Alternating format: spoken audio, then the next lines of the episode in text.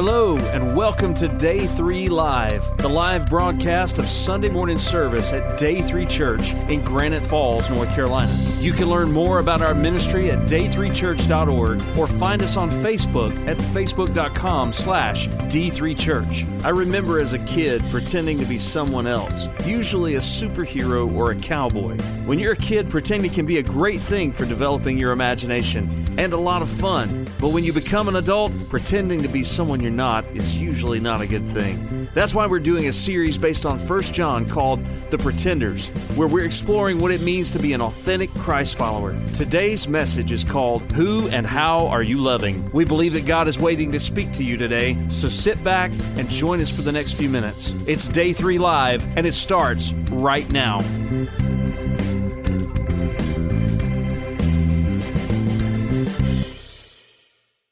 There are a lot of things in the world that are authentic and real, and the things that are that are fake. Uh, last week, when we started this series, we talked about fake money uh, and how people will study to be able to distinguish, um, you know, what's fake and what's real. Uh, today, before we kind of jump into the passage of Scripture, I, I want to think about fake art just for a little bit because there's a lot of fake art in the world too. Uh, what happens is that there are people that are gifted enough to uh, paint something to look just like maybe one of the old masters.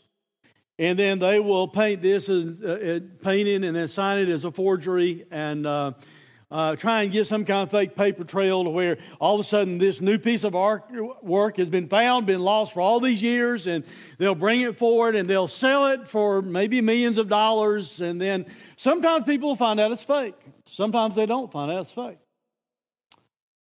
There are estimates that about 20% of all the artwork on display in museums across the world is actually fake. 20% of it. There's even a museum in Austria that's called the Museum of Fake Art. And that's all they have there is forged fake art on display. Looks good, looks real. The problem is it's not authentic, it's not real. See, I think that's a problem also when it comes to Christianity. I think there are people who pretend to be real, who want to look real, who want to act like they've been touched by the Master's hand, but they, they've not really been touched by Him. Regrettably, that 20% statistic I said a moment ago about artwork, about 20% of the artwork in all the museums in the world uh, may be fake. Years and years ago, I heard Billy Graham say this that he thought maybe about 80% of the church, I was not talking about just a Baptist church or some denomination, but across the whole world, he thought about 80% had never really been converted to Christ. Wouldn't that be a tragedy if 80% of the people in all the churches, and our churches are like museums to fake Christians. And, and they don't really know Christ as their Savior. First John speaks a lot about that, I think. That's one reason we're going uh, through First John, or at least picking three major themes in First John, because it talks about authentic Christians and it talks about people that are pretenders. Last week we started out talking about what are you practicing? We asked that question. Are, are you practicing? Are you living in a way that looks like God's your Father? Are you living in a way that uh, that represents what Jesus came to do? He came to take away sin and destroy the works of the devil. Are, are you living like that, or, or are you living just like you did before you said you knew Christ as your Savior? Our send-off verse last week was in 1 John 3.10. I want to read it again because here's our question today. It's like a second major theme in 1 John. And here's our question. Who and how are you loving? And the reason I'm asking that question is this. Look at 1 John 3.10 again. By this it is evident. Who are the children of God and who are the children of the devil? Whoever does not practice righteousness is not of God. That's what we were talking about last week. If you're a Christian, the, the bulk of your life ought to be concerned about the way God wants you to live your life. You shouldn't be habitually sinning. The bulk of your life shouldn't be practicing sin over and over and over again with no guilt. But even though as Christians we'll still have failures and sidesteps and everything like that, we still, the bulk of our lives is being concerned about what God wants, His will for our lives. So he, he says there, whoever does not practice righteousness is not of God. But catch the second part of it, and here's where our question comes from today. Nor is a one who does not love his brother. Now, when he says brother here, he's not talking about your immediate family. He's talking about brothers and sisters in Christ. He's talking about Christians loving Christians and how we ought to demonstrate we're authentic believers by loving other Christians. That's who First John was written to. It was written to other believers, to other Christians. But we might can expand that and say not just love other Christians, we ought to love other people in general. And here's why I say that. Look what Jesus said in Mark 12. And you shall love the Lord your God with all your heart and with all your soul and all your mind and with all your strength. Jesus is answering a question what's the most important commandment? So he says that, and then Jesus says the second is this you shall love your neighbor as yourself. There's no other commandment greater than these, talking about those two. Now, the word neighbor there does not mean the person that lives right beside of you on either side or across the street from you. The word neighbor literally means nearby or in proximity to. So when you're at work tomorrow, the person that's close to you, that's your neighbor. When you're out in the marketplace, that's your neighbor. Whoever you're rubbing shoulders with when you're in a close proximity to them, that's your neighbor. And we're supposed to be demonstrating love toward them. But especially, we ought to be loving other Christians because that's one of the major themes in First John. In fact, if you could paraphrase a little bit what's said in First John 3, you could even say this. If you don't love your brother, it's evidence that you're a child of the devil. That's more or less what he said in the verse that we read just a moment ago. Guys, that, that's like serious stuff to me that we ought to wake up and pay attention to. So, as we ask this question this morning, who and how are we loving? We need to really ask the Holy Spirit to kind of walk through our hearts and minds and answer it, answer it honestly because it, it's a good indication of whether we're authentic believers or not. If we're not loving like we should. I want you to see four main things today. Here's the first one Who and how we are loving should be motivated by God's love. In other words, the way we love ought to be motivated by God's love in the way that He has loved us. Look at 1 John 4, verse 7 through 11. Beloved, let us love one another, for love is from God. Whoever loves has been born of God and knows God. Anyone who does not love does not know God, because God is love. In this is the love of God was made manifest among us, that God sent his only Son into the world so that we might live through him.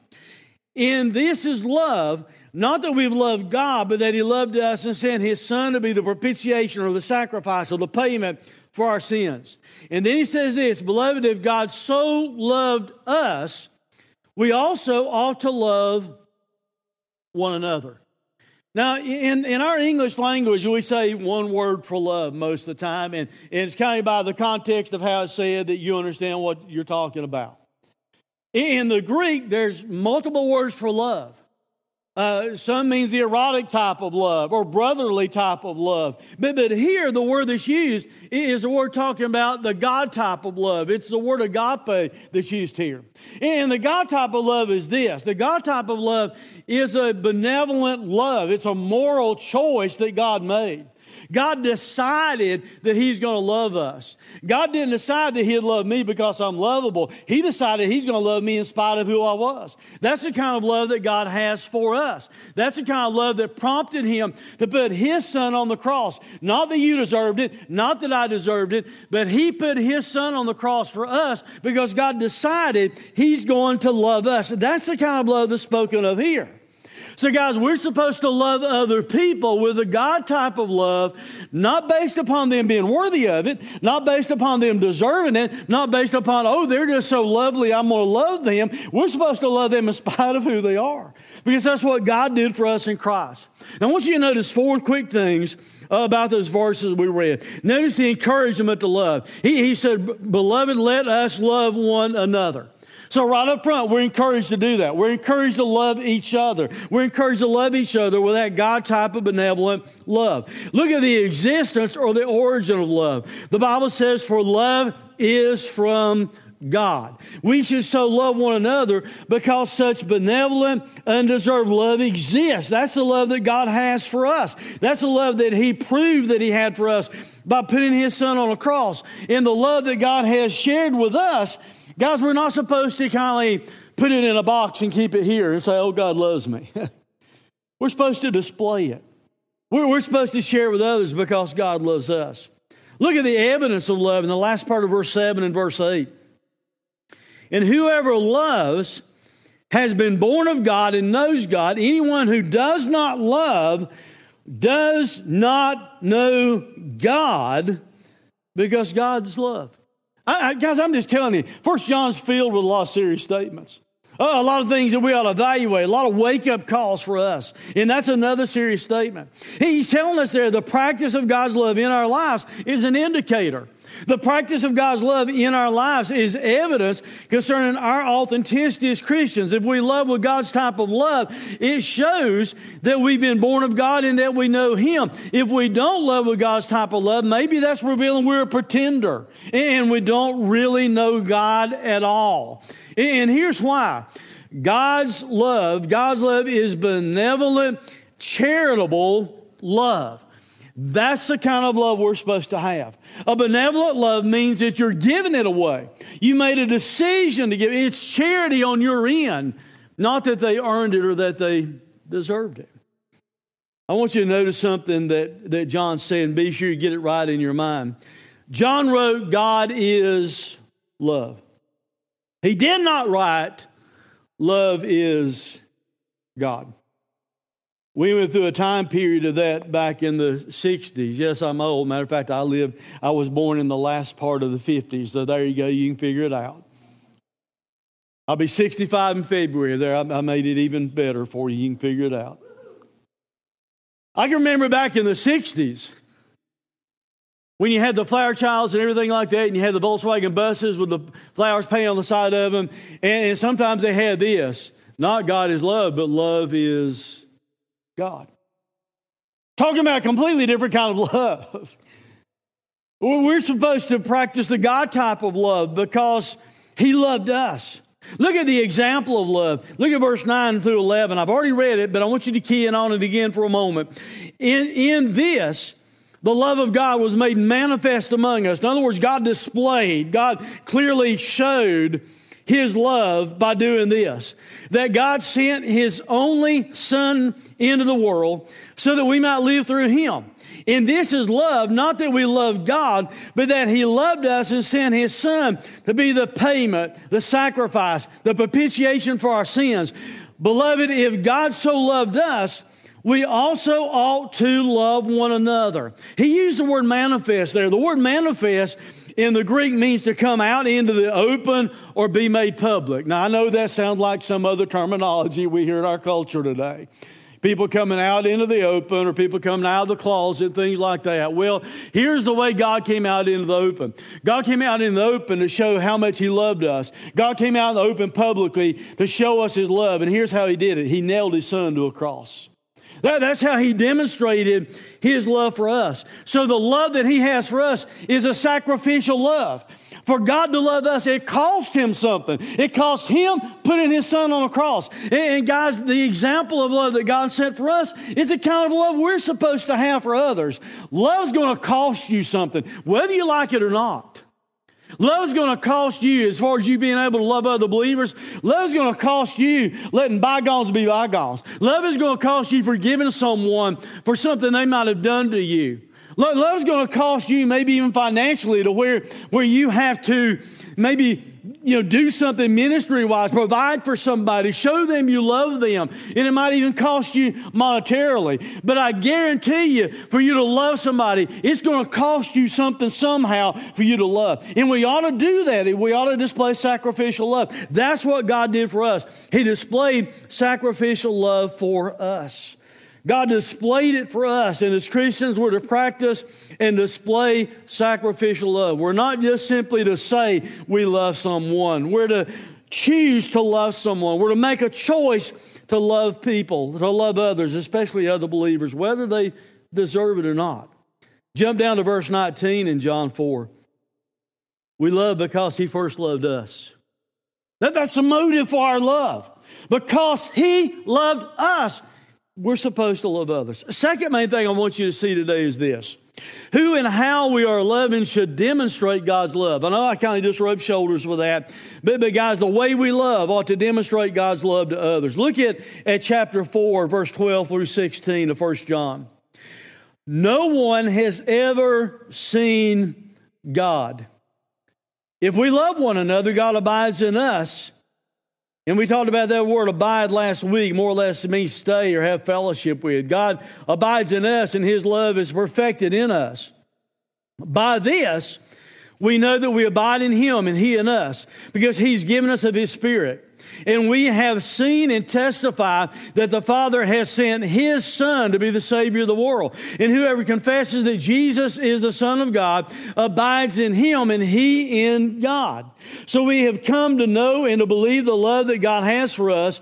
God is love, and whoever abides or stays in that love abides or stays in God, and God abides or stays in Him.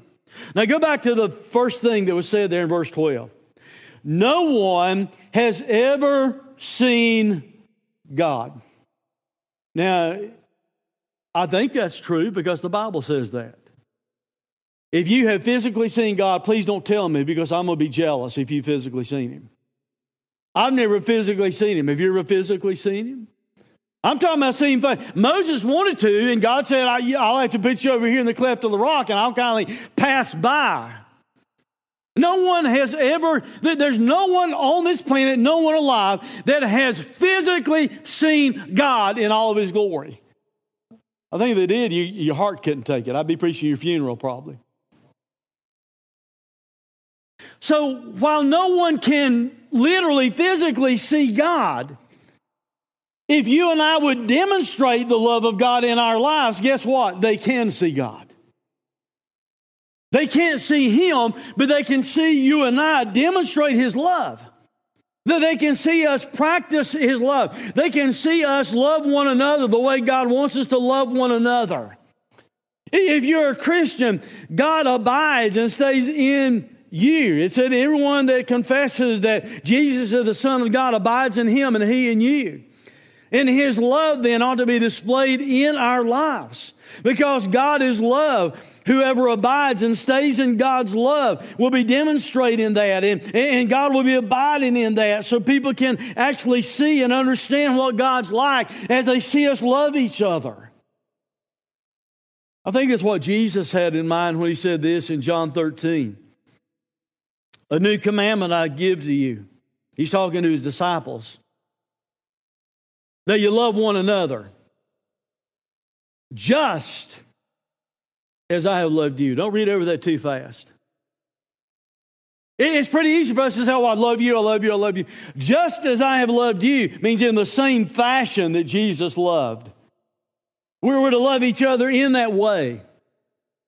And then Jesus said this by this, by the love that we have for one another, by us demonstrating that love, by us practicing that love. By this, all people will know you're my disciples if you have love one for another. I was thinking about this this week. So, wonder why all the world's not been converted to Christ already.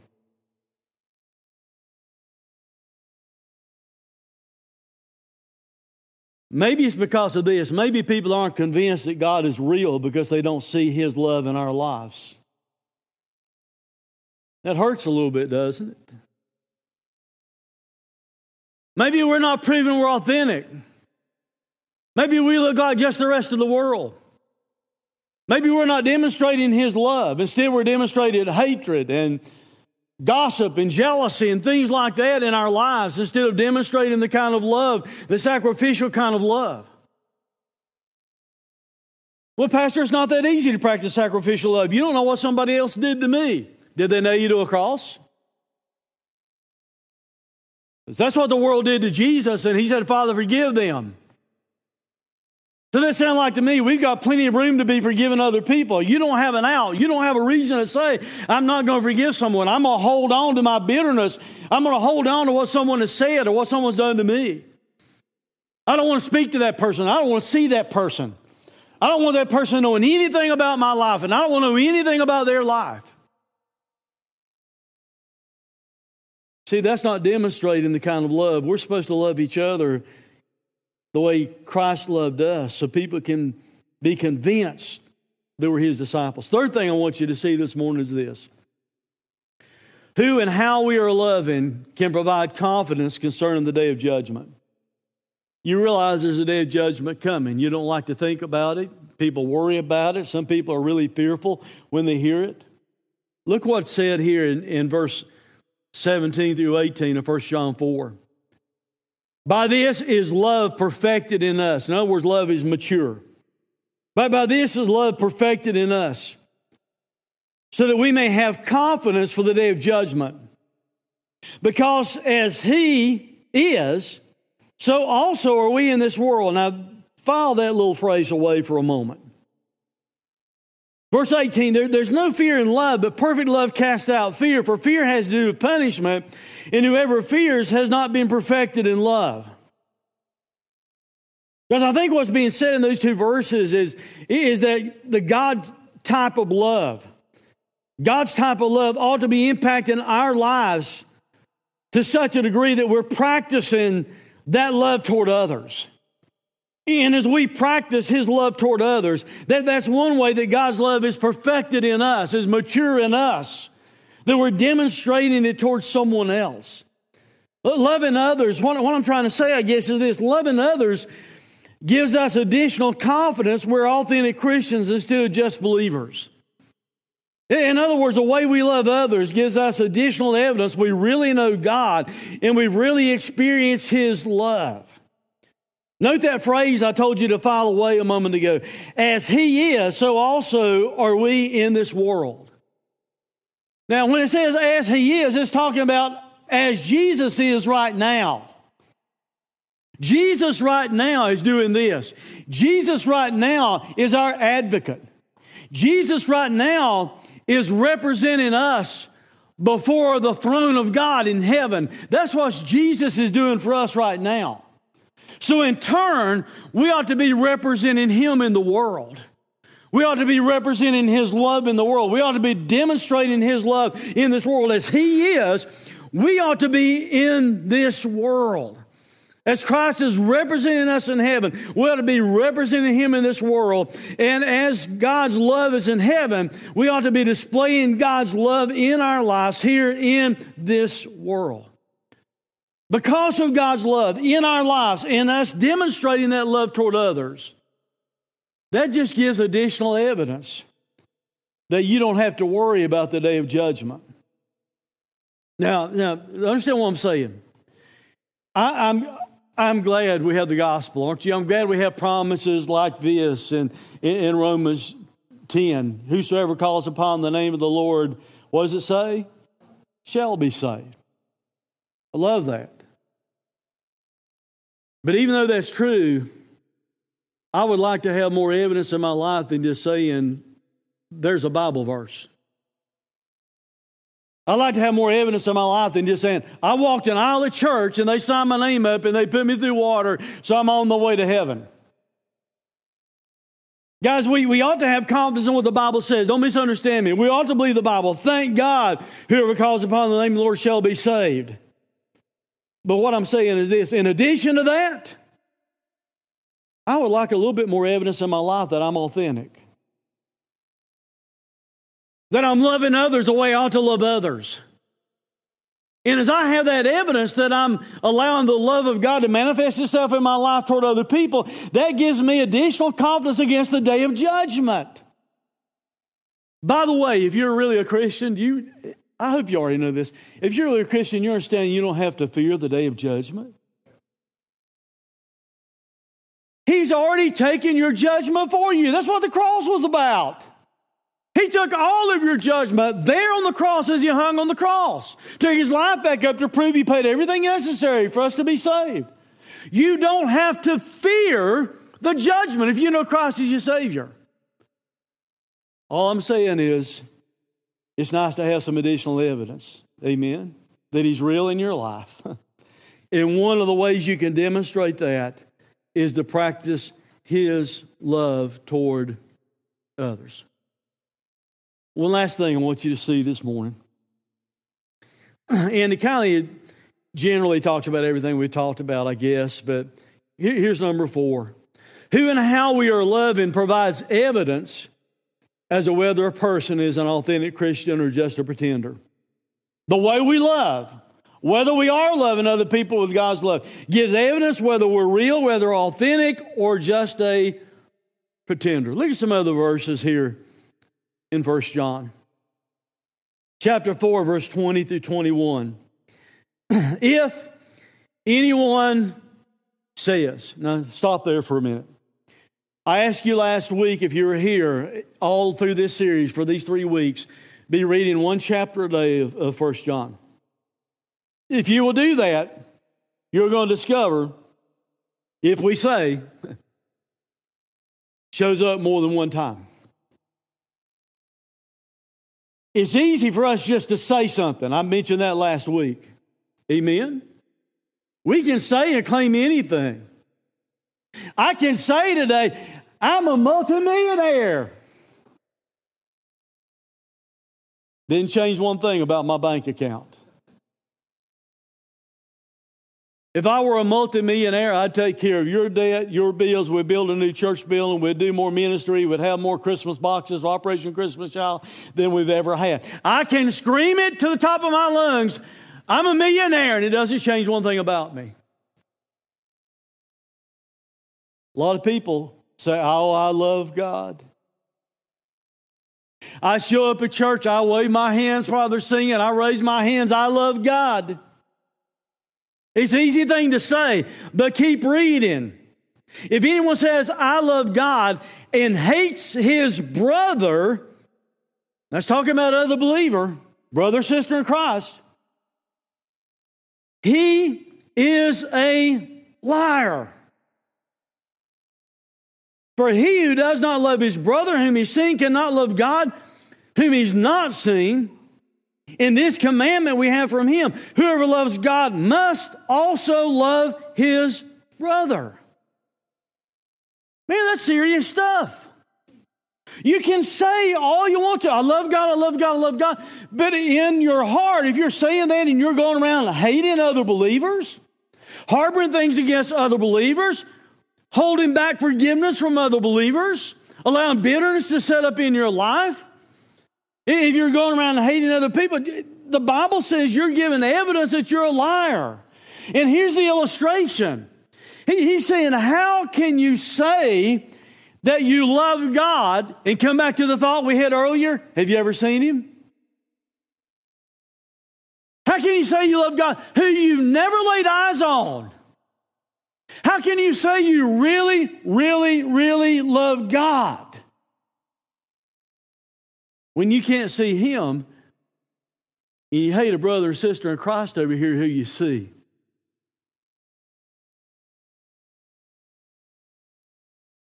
I'm not saying you have to love their ways, but the Bible says you have to love them. But, preacher, they're hard to love. I understand that. I am too. Ask Becky. She's here. She'll be in the corner after the service if you want verification.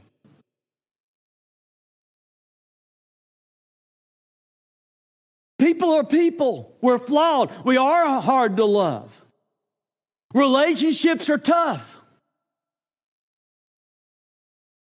But look at the commandment that he added in there. In this commandment we have from him whoever loves God must also love his brother. He said, You must do it. Not if you want to, you must do it. You must love other Christians. You must love them.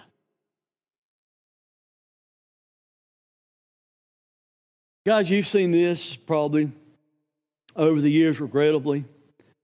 I've seen it happen in churches before where this group will get mad at this group, or these people will get mad at these people. Don't want to see them, don't want to talk to them. Maybe that's a good thing for multiple services, maybe. I'll go to the other service, I won't have to see them. If that's your motivation, you need to get on altar and get right with God.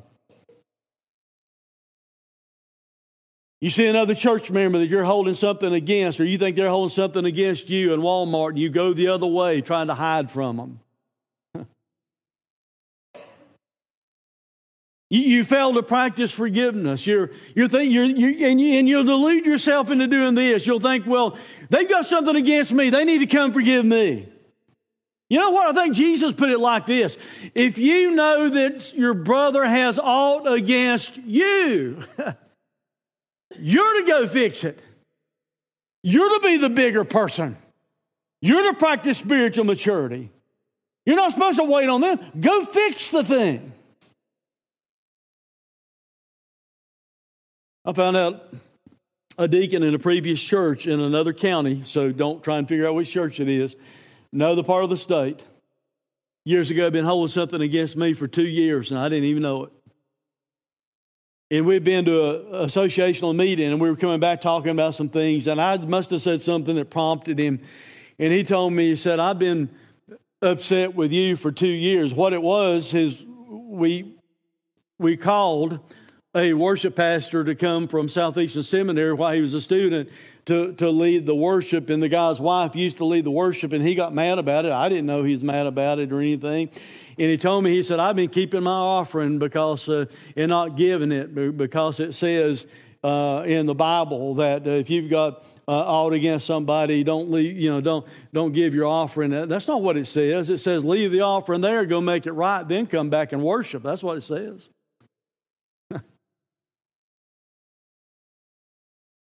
That's where we where do we get off with that? And, we wonder how we can't convince a lost world we're authentic. And they see churches split and denominations split and people yah-yah and talking about other people, harboring unforgiveness. People in the same family. If you're a Christian, you're part of the same family of God. You're supposed to love each other. There's no room for hatred among believers in the family of God. 1 John 3, verse 11 through 12. For this is the message that you've heard from the beginning that we should love one another. Then he gives us an example as to why.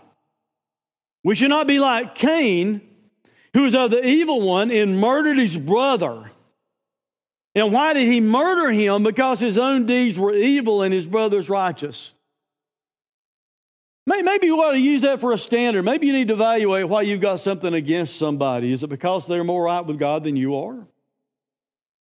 Because you're jealous of maybe some status or position they have? Cain was jealous over Abel because God received his sacrifice. If you really have a problem with somebody, maybe it's you. Maybe you need to evaluate the problem. The problem was Cain, it wasn't Abel.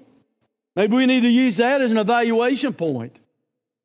He said, Do not be surprised, brothers, that the world hates you. We know we've passed out of death into life because we love the brothers. That's one evidence we have that we're authentic.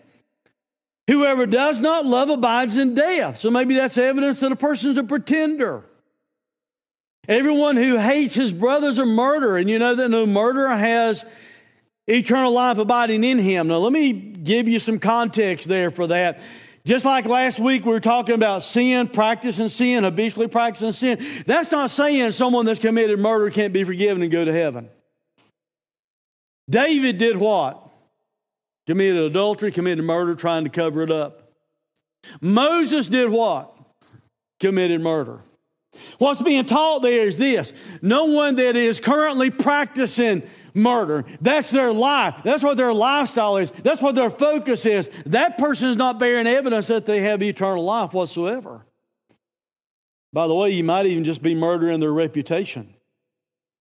You might need to be concerned about that by the words that you say. By this we know love that he laid down his life for us. So we ought to lay down our lives for our brothers. Once again, that sacrificial love we ought to practice.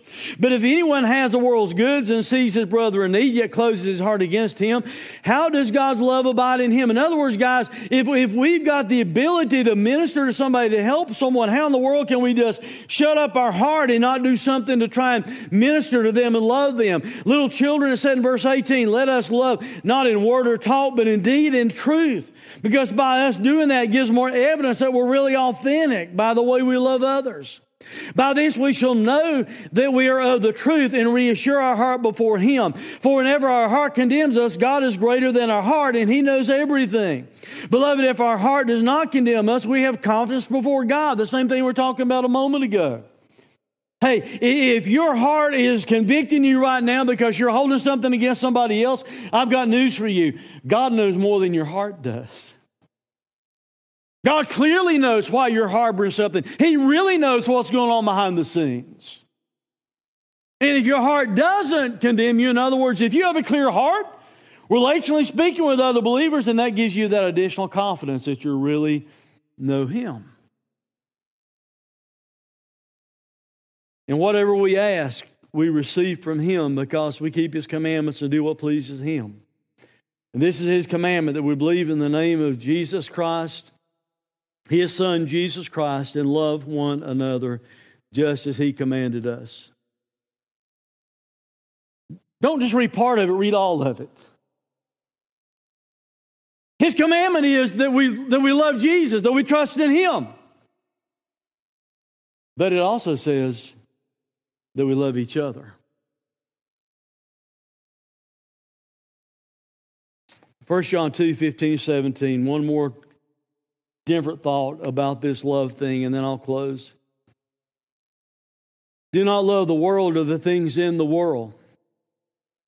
If anyone loves the world, the love of the Father is not in him.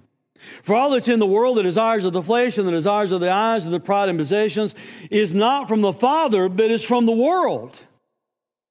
And the world is passing away along with its desires. But whoever does the will of God, which the will of God is to believe in his Son and love one another. Whoever does the will of God abides forever. Why love the world? Why spend so much time chasing after the world and, and loving what's in the world? It's going to be gone one day. You understand that? The Bible tells us it'll all disappear one day. There's going to be a new heaven and a new earth. Hey, all the stuff that people get so tied up in and love, all the possessions and, and the pride that they have of life and everything, it's going to disappear. Fervent heat, going to be burned up, be gone. Your possessions won't abide forever. Only you will provide forever, abide forever because you've trusted Christ as your Savior. Why love the world or the things of the world? Our question today is simply this Who and how are you loving? I mean, ask yourself honestly before we get to an invitation time Do I love other Christians? I mean, right now, invite the Holy Spirit. I mean, just ask Him up front. If you feel like you know Christ as Savior, invite the Holy Spirit. Walk through my mind and walk through my heart and point out and remind me somebody I'm holding something against. Is there someone that you hate? Do you, understand how serious that can be? Because hate leads to things like murder.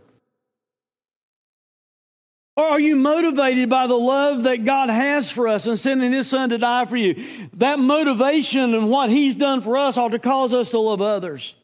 Are you demonstrating the sacrificial love of God for others to see? Loving other people is dirty and it costs you something. Yeah, you have to get down in life where they are, and it's going to cost you something. It's going to cost you time. It's going to cost you some forgiveness. It's going to cost you to maybe go through some things, ask people to forgive you, things that aren't fun that you might not want to do. But I will tell you this up front from my personal experience. Are you hearing that? From my personal experience. If you've got something against somebody you're not willing to deal with it, the Holy Spirit's going to keep on rapping on your door until you do something. And here's the deal on the other side of you doing what He tells you to do, going and working that out with that other person, there's liberty, there's freedom. You don't have to keep worrying about it.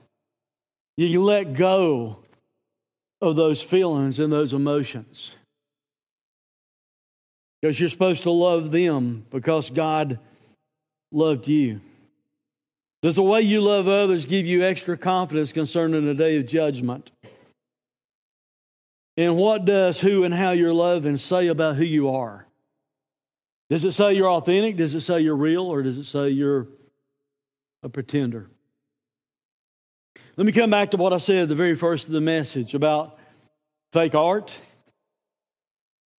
Fake art looks like some master painted it, like it had the master's touch, the master's signature, but it's not authentic, it's really fake. Will you ask yourself this morning? Will you allow the Holy Spirit to seriously ask you? Have you been touched by the Master's hand? The Bible talks about us being God's works of art. Are you? Have you been touched by the Master's hand?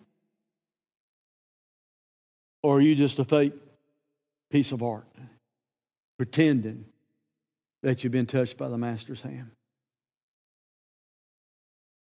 Father, forgive us when we allow our flesh, that old person, the old man that we still have, even as believers, to rise up in us and cause us to have feelings that we shouldn't harbor. Forgive us when we act like the rest of the world instead of acting like someone that's experienced your love.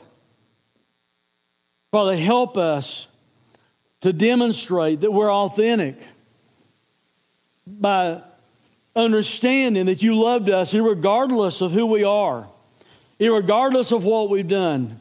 Undeserving as we were, you loved us sacrificially. You manifested your love for us by putting your son on a cross. God, help us to manifest that type of love toward others so that we can be convincing to a lost world, so that we can demonstrate your love to a lost world, so that we can love each other as we should as brothers and sisters in Christ. Father, maybe help us right now identify names, remember situations. God, help us to be transparent right now before you and ask for your help, for your power in restoring a relationship, for your guidance, for your kind of love to be demonstrated in our lives toward each other. Father, if there's someone here that's not authentic, if there's someone here that's never trusted Christ as their Savior, if there's someone here that really needs the Master's touch, your touch in their life, help them this morning to admit that they're a sinner and they can't save themselves, and to trust completely in the finished work of Jesus on the cross, to give their life to Him this morning, to trust in Him without any reservation this morning. They understand Jesus is their only hope of forgiveness, their only hope of heaven. For in Christ's name we pray. Amen. Please stand. God speaks to your heart. Maybe you need to come this morning and maybe you need to come and pray over a name that God's placed on your mind. Maybe you need to come and kneel and say, God, I, I remember that situation. I remember what was said. God, God help me to, to restore that relationship. God, help me to love other believers the way I ought to love them. God, help me to show that I'm authentic by the way that I love. God, help us as a church, help us as individual believers to convince the world out there that the gospel's real because of the way we love each other. God speaks to you in some way, we invite you to come. Are you an authentic Christ follower? If you'd like to know Jesus and find out what it means to follow him today, just pray something like this Lord Jesus, I realize I need you and your forgiveness. I invite you to be the boss of my life. Thank you for dying on the cross for my sins. I receive you as my Savior and my Lord. Make me the kind of person you want me to be. Amen. If you prayed that prayer, we'd love to talk with you. We're here to pray with you, love you, and offer support. Please contact us at day3church.com. We care about you and we want to connect with you. Until next time, this is Pastor John reminding you that God is greater than your circumstance and His mercies are new every morning. It's time to experience a new day in your life.